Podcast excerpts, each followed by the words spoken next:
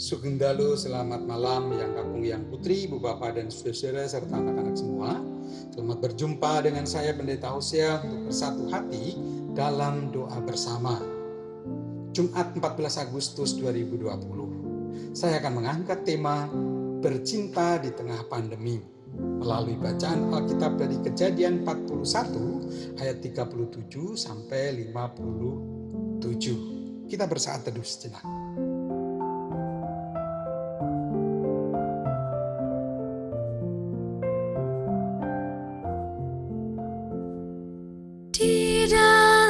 watching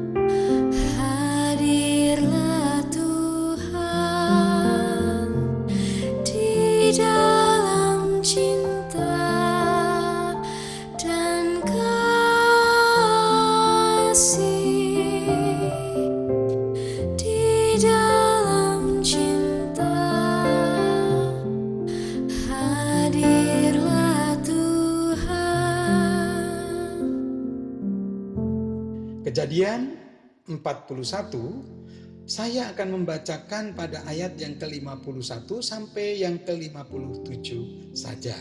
Demikian. Yusuf memberi nama Manasye kepada anak sulungnya itu.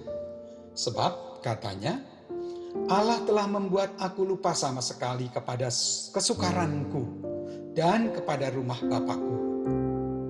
Dan kepada anaknya yang kedua, diberinya nama Efraim.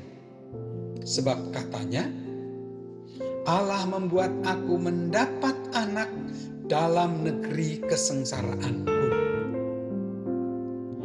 Setelah lewat ketujuh tahun kelimpahan yang ada di tanah Mesir itu, mulailah datang tujuh tahun kelaparan. Seperti yang telah dikatakan Yusuf dalam segala negeri ada kelaparan tetapi di seluruh negeri Mesir ada roti.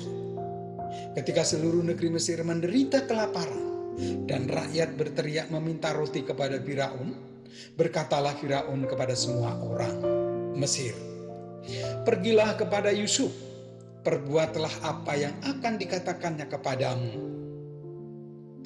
Kelaparan itu merajalela di seluruh bumi maka Yusuf membuka segala lumbung dan menjual gandum kepada orang Mesir. Sebab makin hebat kelaparan itu di tanah Mesir. Juga dari seluruh bumi datanglah orang ke Mesir untuk membeli gandum dari Yusuf sebab hebat kelaparan itu di seluruh bumi. Ibu bapak dan saudara, perikop dari Alkitab yang menjadi bacaan kita malam ini, pengalaman Yusuf di Mesir, mengingatkan saya pada apa yang pernah dikatakan tokoh Mahatma Gandhi. Where there is love, there is life.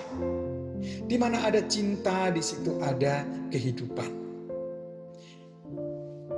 Saudara, Yusuf yang pernah dibenci saudara-saudaranya, dijual bahkan hendak dibunuh. Juga dalam keberadaannya sebagai budak di Mesir, sempat difitnah hingga tinggal di jeruji besi atau penjara. Namun semua itu tidak membuatnya kehilangan cinta yang sesungguhnya. Kasih Allah bahkan membawanya dalam kepasrahan kepadanya ketika ia menerima jabatan dan kuasa dikaruniakan, pun juga tidak membuatnya lupa diri. Yusuf tetap tidak melupakan Allah, bahkan bertambah mencintainya. Seperti pepatah mengatakan, semakin kuat bola itu dibanting, semakin tinggi melanting. Cinta kasih Yusuf makin bertumbuh. Ini tampak bagaimana ketika Allah menganugerahkan pendamping dan anak-anak baginya. Allah telah menolongnya, mengelola, dan melewatkan penderitaan dan kesukaran masa lalu. Terkait dengan saudara-saudaranya, rumah bapaknya. Ia mengatakan, Allah telah membuat aku lupa sama sekali kepada kesukaranku dan kepada rumah Bapakku. Hal yang tidak mengenakkan selama tinggal bersama saudara-saudara dan ayahnya lupa sama sekali kepada kesukaranku. Juga ketika menerima berkat di Mesir, tidak merasa bahwa itu karena kehebatannya. Penderitaan dan kesukaran di Mesir pun tidak dianggapnya. Ia mengedepankan bagaimana Allah memberkati ia ungkapkan menandai anaknya yang kedua Efraim. Allah membuat aku mendapat anak dalam negeri kesengsaraanku. Kesengsaraan itu diabaikan.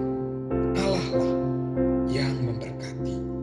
Inilah yang nampaknya membuat Yusuf terus bertumbuh ibu bapak dan bertambah dalam kasih makin kuat dalam bercinta dengan Allah dan terus dia terlebih ketika ia harus mengelola kekuasaan dan kelimpahan berkat serta menghadapi pandemi, wabah, paceklik, bencana kelaparan yang luar biasa bahkan melanda dunia dan bangsa-bangsa lain. Ia makin mengasihi Allah yang memberi diri menjadi saluran berkat baik bagi bangsa Mesir, warga Mesir, saudara-saudara, dan orang tuanya, serta bangsa-bangsa lain di sekitar Mesir.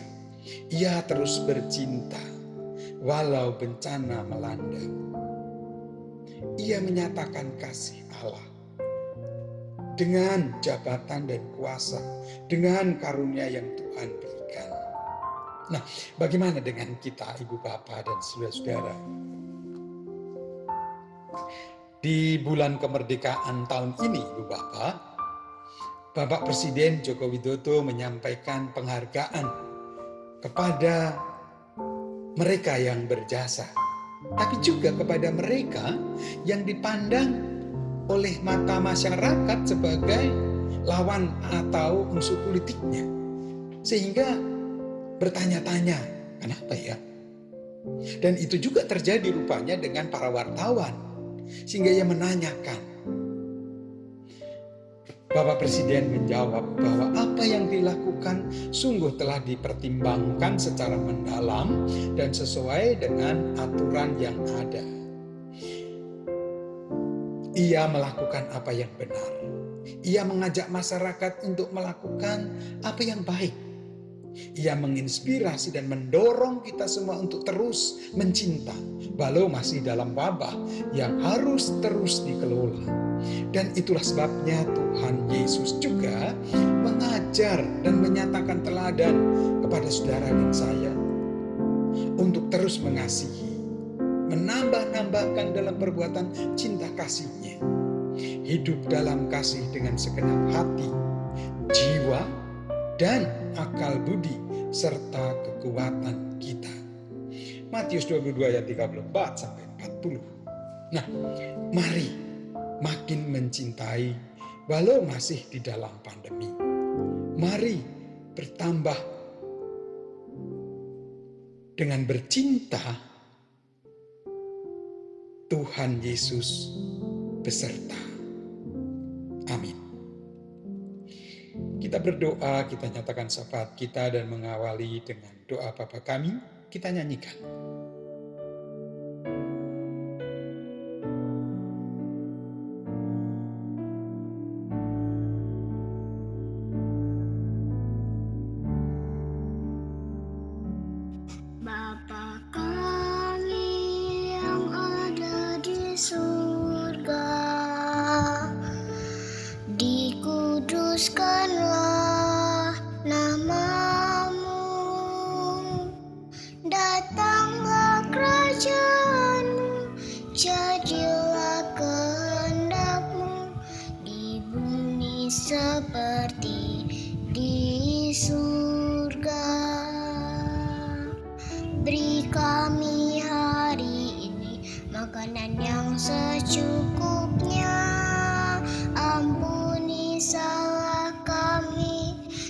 Kami ampuni yang bersalah pada kami.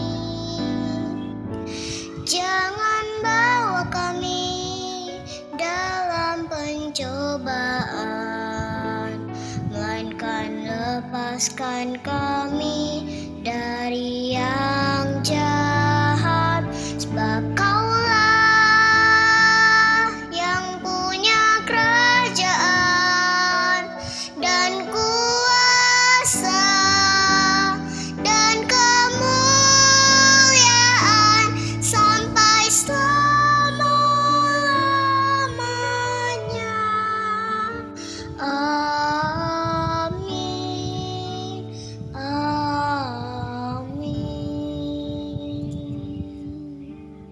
Ya Allah, puji dan syukur kami panjatkan atas pemeliharaan yang tidak pernah putus.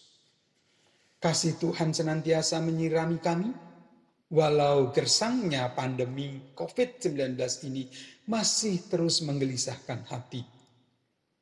Sabdamu melalui pengalaman Yusuf juga sungguh telah menolong kami, memahami dan mendorong untuk mengelola apa yang kini sedang terjadi dan kami alami.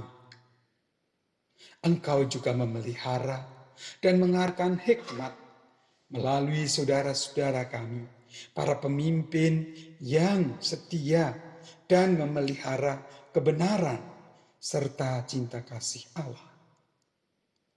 Biarlah dalam kesemuanya itu kami pun semakin dikuatkan untuk bertumbuh dan bertambah menyatakan kasih Allah. Dalam pengasihanmu kami mohon. Tuhan,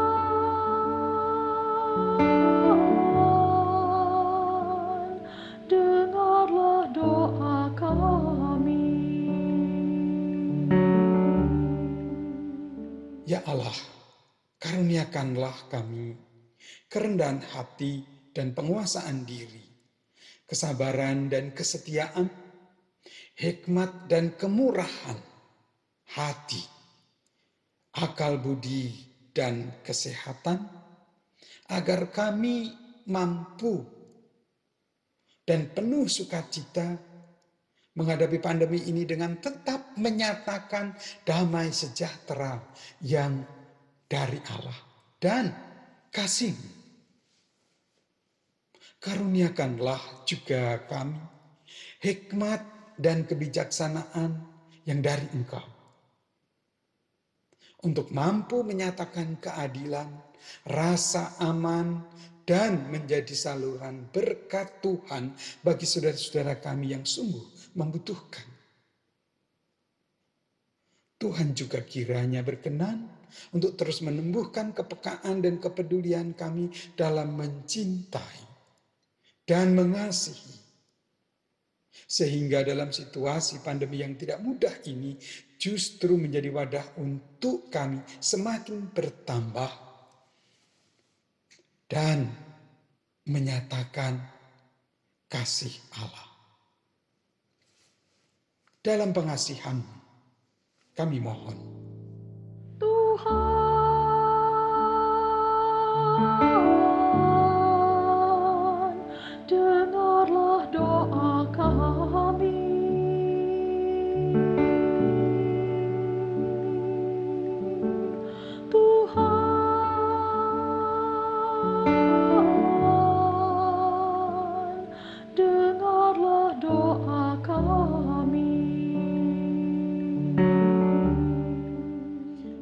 Tuhan, berkatilah komponen dan unsur pemerintah di negeri ini yang terus berpacu dengan waktu untuk menyikapi pandemi.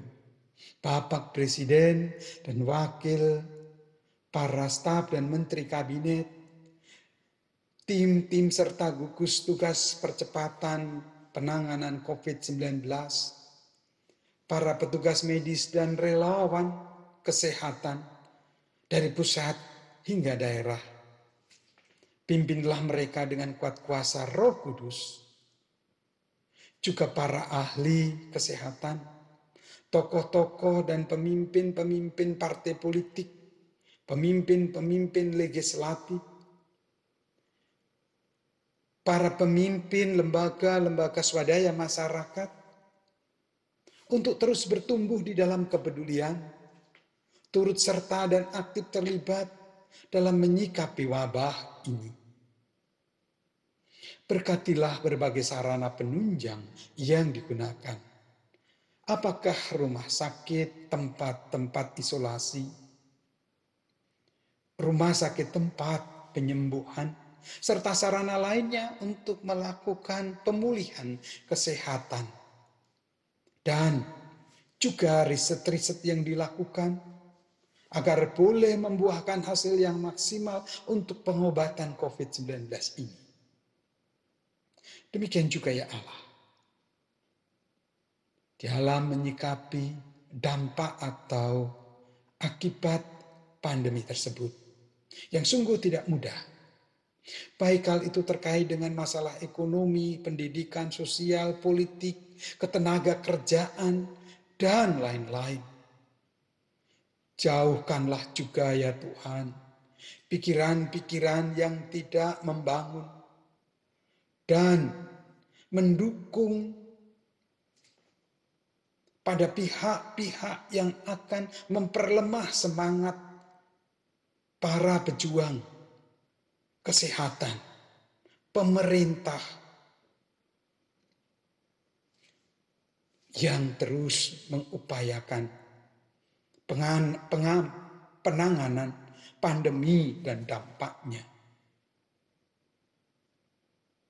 agar mampu terus melakukan, menyatakan cinta kasihmu itu dalam kehidupan menangani negeri yang sedang dilanda pandemi ini. Inilah ya Tuhan, syafaat kami. Dalam pengasihanmu, kami mohon.